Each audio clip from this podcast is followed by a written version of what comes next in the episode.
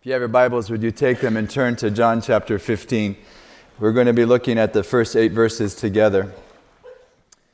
We were asked yesterday in the panel, what's the one thing that you would say has sustained you in missions and in ministry?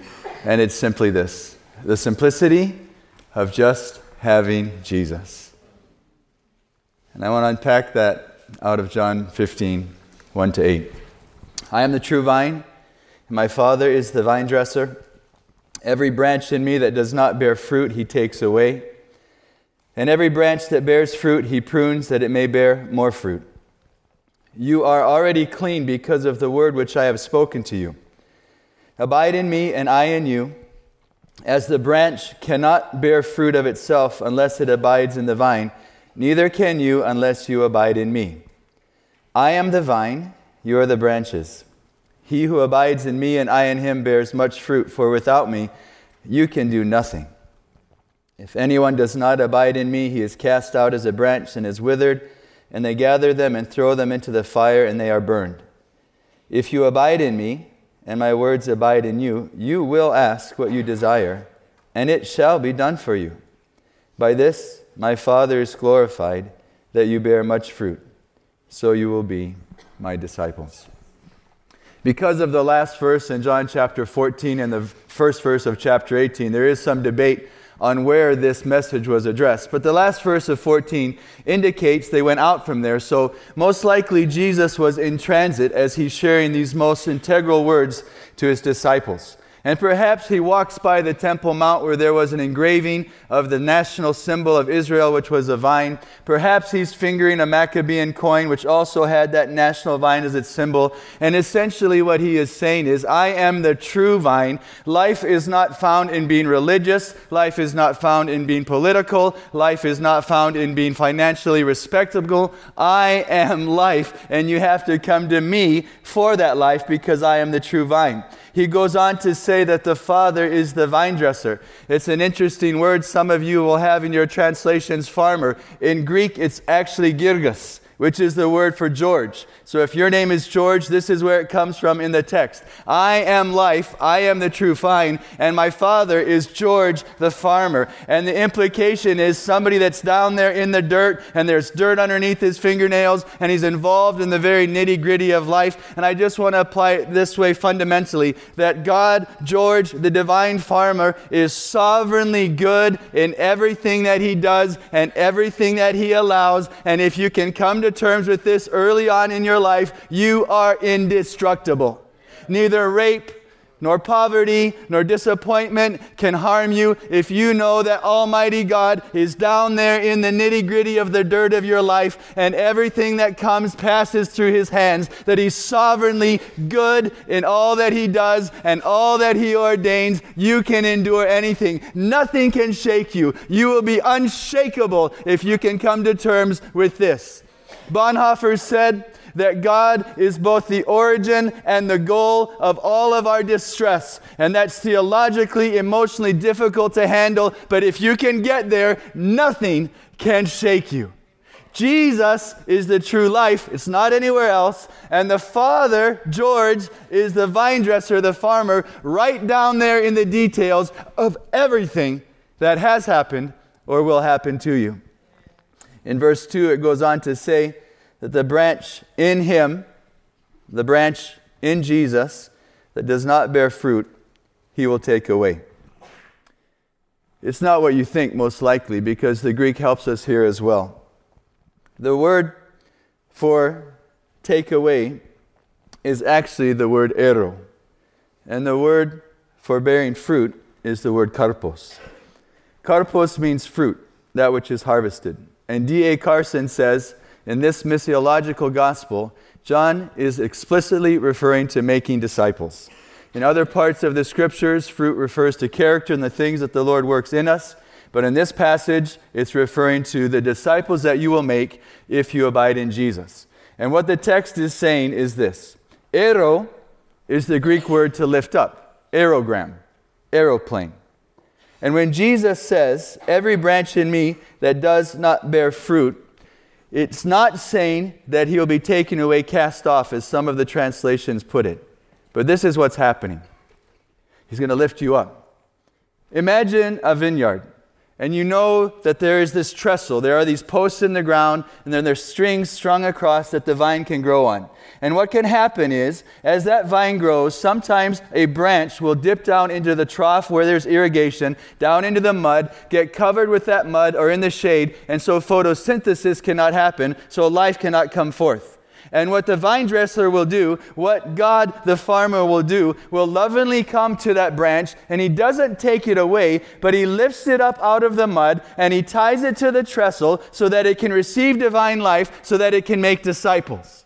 And what Jesus is saying here is if you are not making disciples, and that is his intention for you, go into all the world and make disciples. But if that's not happening, he is not going to discard you. But what he wants to do is to lift you up and tie you to the trestle of his provision so that you can receive the divine sunshine of his love so that you can make disciples. Are you not bearing disciples today? Can you not point directly to a disciple that you are making? Well, God's intention for you is to lift you up into His presence, to receive His light so that it can emanate out of you so that you can make disciples. Second part of the verse links us to a second branch. It says, Every branch that bears fruit, He prunes that it may bear more fruit. Again, the Greek helps us. This word prune is kathairo, it literally means washing. It is the same word used when Jesus washes his disciples' feet. And the implication is simply this Are you making disciples? The good news for you is that God is going to take you through a process of washing through difficulty so that you can make more disciples. I mentioned yesterday the life that comes on the other side of death. I mentioned that you cannot crucify yourself. Indulge me with this fanciful illustration, if you will. Just try and picture a self crucifixion. You have to drive a nail through your own feet. Who in their own strength can really do that? You'd have to drive another spike as you hold it through your other hand. Probably superhuman strength might allow you to do that. But even, and it's unlikely, most of us would wimp out in that process. But even in the unlikely event that you got there, who crucifies the last hand? It's physically impossible. And this is why we talked about Jesus handing the hammer to those who are near. But let me take the illustration one step further. What we're saying is, what the text is saying is, are you making disciples good? Jesus is going to prune you. He's going to wash you through a process of difficulty that is the death to self life so that his resurrection power can manifest on the other side. But he's going to use those who are near to do it. And here's how we usually respond. Picture with me Jesus on the Via Dolorosa. He's carrying the cross. And what does it do to that mental image of you as as Jesus carries the cross, he spits on people?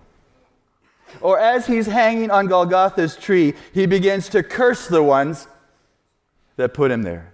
Spoils the whole redemption narrative, doesn't it? But don't you see that's exactly what you do? That the ones that the Lord uses to prune and wash you and make you like himself so his life can be manifest, you spit on them. I spit on them. We curse them. We resent them. We complain. We're bitter. We're angry. We despise that. And what the Lord wants you to do, and it can only be done by His Spirit, is to say, Oh, pound away at my flesh. I will not spit on you. I will not resent you. I will not fight you. I will not condemn you. But I will thank you and bless you because you're knocking the stuffing of myself out of me that the life of Jesus might be manifest in my mortal body. Are you making disciples? Wonderful. Jesus wants to make more. But the way to that is kathairo, washing through difficulty at the hands of others. The next verse says this You are already clean because of the word which I have spoken to you. I love how the scripture talks about the washing of the water of the word, and then in Titus, how the Spirit also washes us. I want to be honest. About five years ago, I went through an experience where I was having the most demonic dreams for an extended period of time. For about five years, every single night, I would have these wicked, terrible dreams. And in my dreams, I dreamt every vile thing. I dreamt I committed adultery. I dreamt I raped women. I dreamt I abused children. I dreamt homosexual acts. If it's wicked out there sexually, I dreamt it.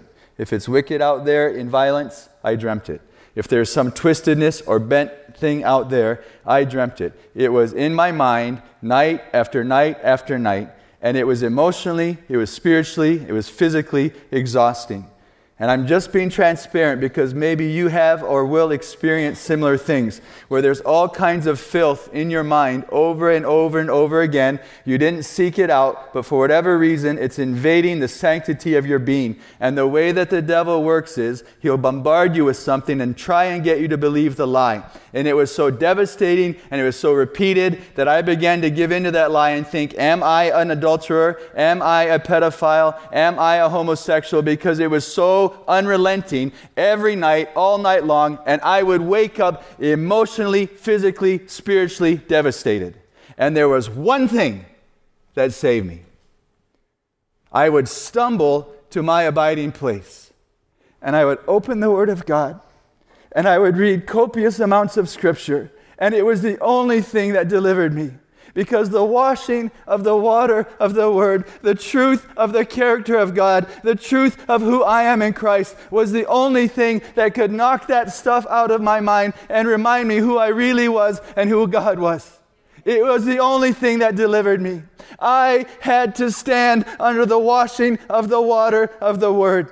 And as I did that, it washed that junk out of me, and I knew that I was a child of God. I knew those thoughts were not mine. I knew they were from the pit of hell, and I could resist them in the name of Jesus. And from that place, I could get up and go out into my day because I'm already clean by the washing of the water of the Word. And the washing of the Spirit, I need relief, and I needed relief from my own mind. For me, praying in tongues, praying in the Spirit is not a theological exercise in argument or finesse.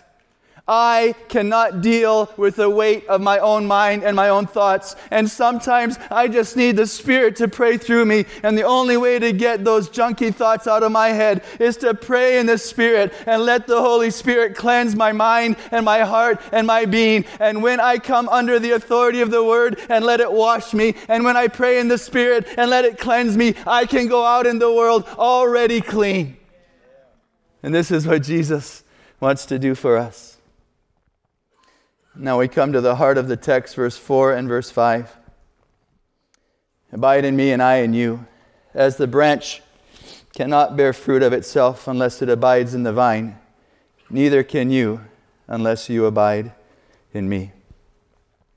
This word is very interesting. It's meno in Greek, the word for abide. From it, we get the Latin mansio, which is where we get the, the English mansion. It's your house, it's where you spend your time. It's where you dwell. There's other aspects of it, but essential, we cannot remove the time component. You want to abide in Jesus, it's going to take time. It's going to take a lot of time lingering in the presence of the Lord. And we understand abiding to be both a discipline and a state where we on the discipline side, morning by morning, extended time, as I just talked about, under the authority of the Word, in the Spirit, being renewed in heart and mind. That's true, but it's also the state of abiding all day long, learning to abide in Jesus. And what the text is saying here is you can't do anything. You can't teach, you can't administer, you can't play professional sports or be a musician or a nurse or an educator or be in politics. You can't do anything. You can't change the world unless you spend a lot of time with Jesus. You don't think in your own theology, I'm sure, that the financial tithe is legalistic. And we all admit that legalism is the kiss of demonic death.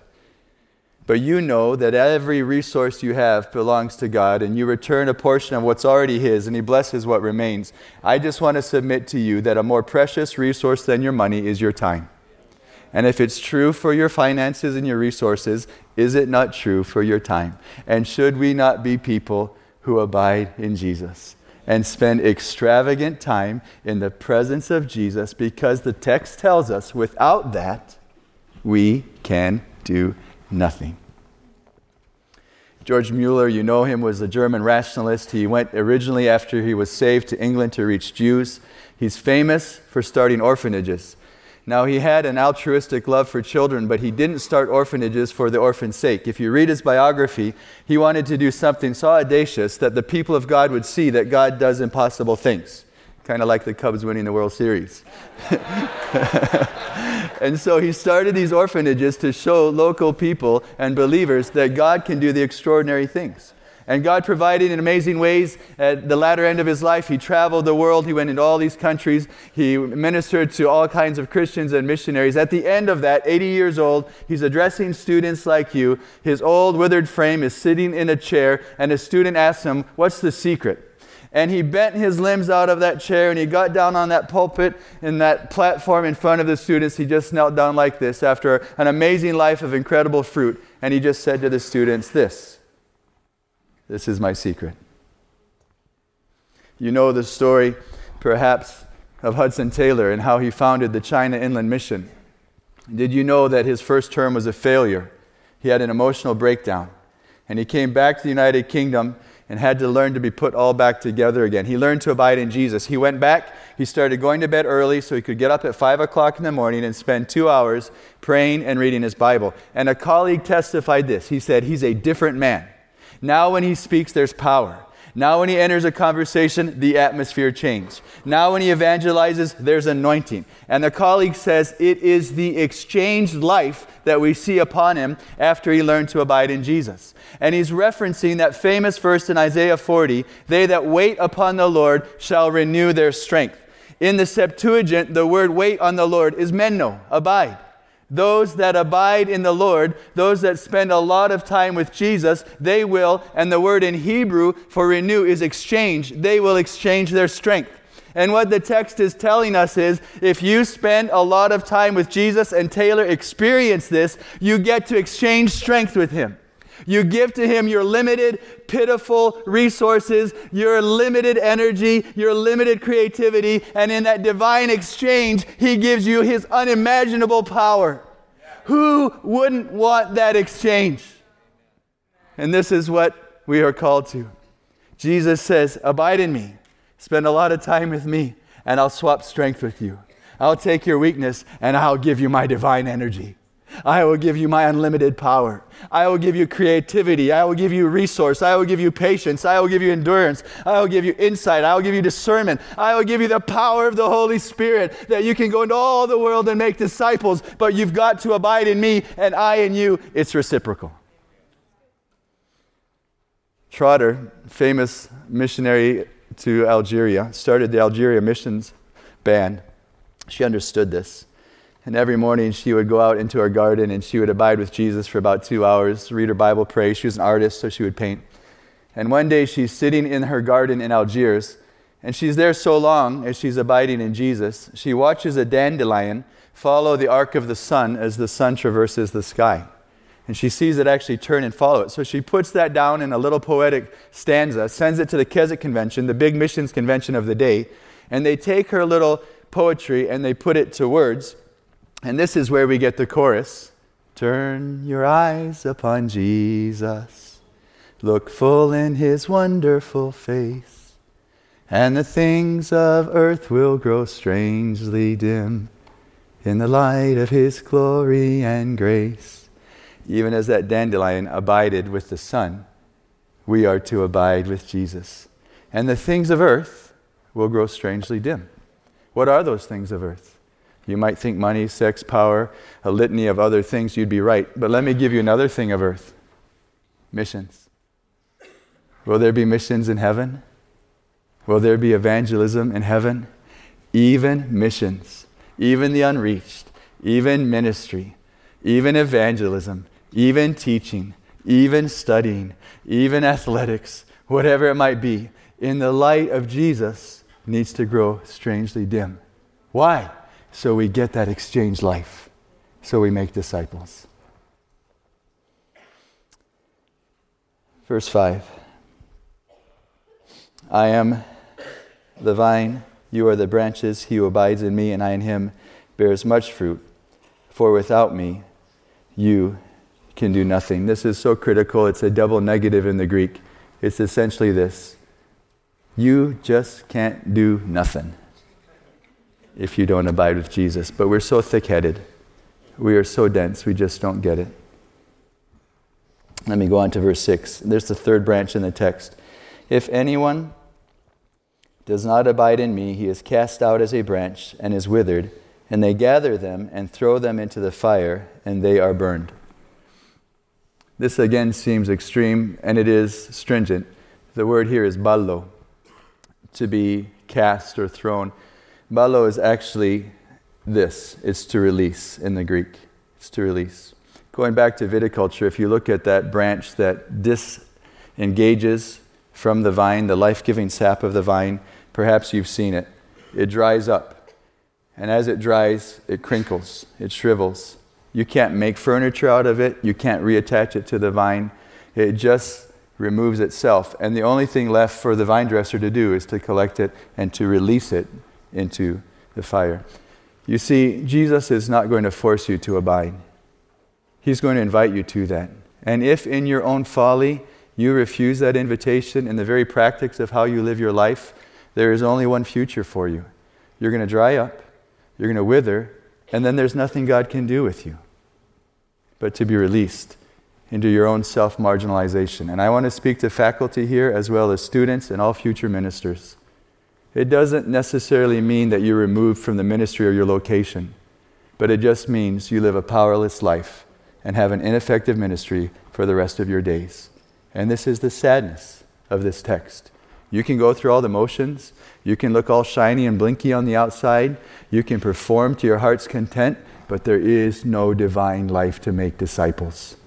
And you will get to the end of your life, and the ministry that you created will crumble, and you'll go through all of this pain and heartache, but there's no legacy. There's no disciples making disciples in your train. Oh, Jesus, protect us from that. Protect us from that destiny where we, because of our own folly, have marginalized ourselves, and there's nothing for us to do but to be released and discarded into the fire in Luke chapter 2 when Simeon receives the Lord Jesus and he says, This one is destined for the rise and fall of many in Israel. You know that text? It's the words airo and ballo. Exactly from this passage.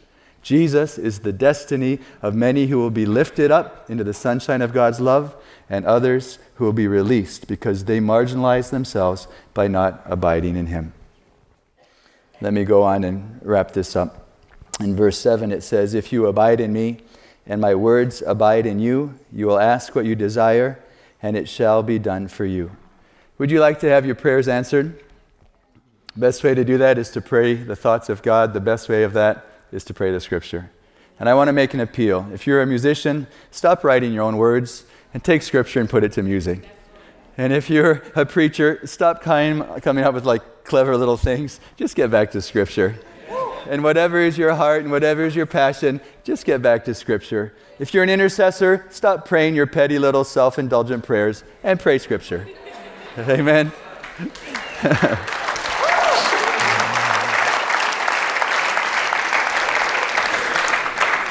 Why?